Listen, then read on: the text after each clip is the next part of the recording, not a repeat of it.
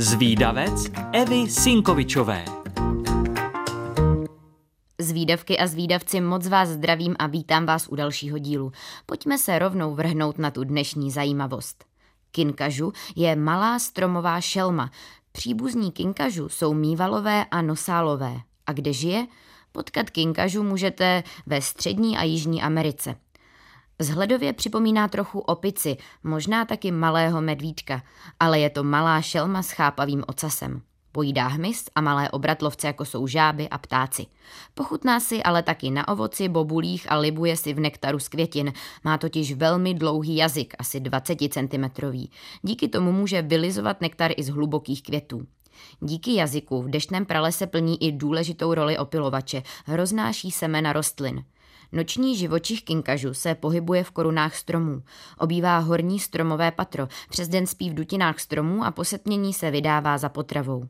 Kinkažu výborně šplhá, po kmeni stromu leze klidně i hlavou dolů.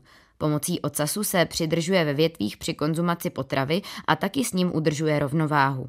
Kinkažu má sametově hebkou hustou srst, která slouží této šelmě jako taková pláštěnka a udržuje ji v suchu. Jde o samotářské zvíře s ostrými drápky. V přírodě má kinkažu mnoho nepřátel, dravé ptáky, ale třeba i jaguáry. Taky jsou kinkažu loveni lidmi, a to pro maso a kvůli kožešině.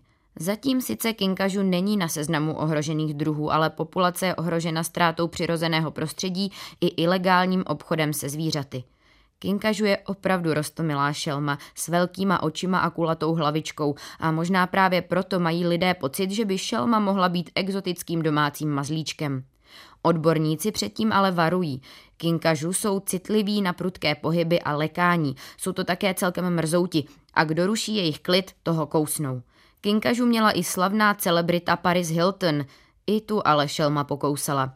Kinkažu je zkrátka divoké zvíře, které se nikdy nestane mazlivým sociálním tvorem. Proto je lepší obdivovat tvorečka ve volné přírodě. Moji milí zvídavci, pokud chcete o kinkažu někomu vyprávět, ale nestihli jste si všechno zapamatovat, tak nevadí. Už teď si to na webu Rádia Junior můžete poslechnout znovu, kolikrát chcete. A pokud vás napadá nějaká zajímavost, o které moc lidí neví, tak mi ji určitě napište a třeba se objeví v nějakém dalším dílu zvídavce. Tak ahoj!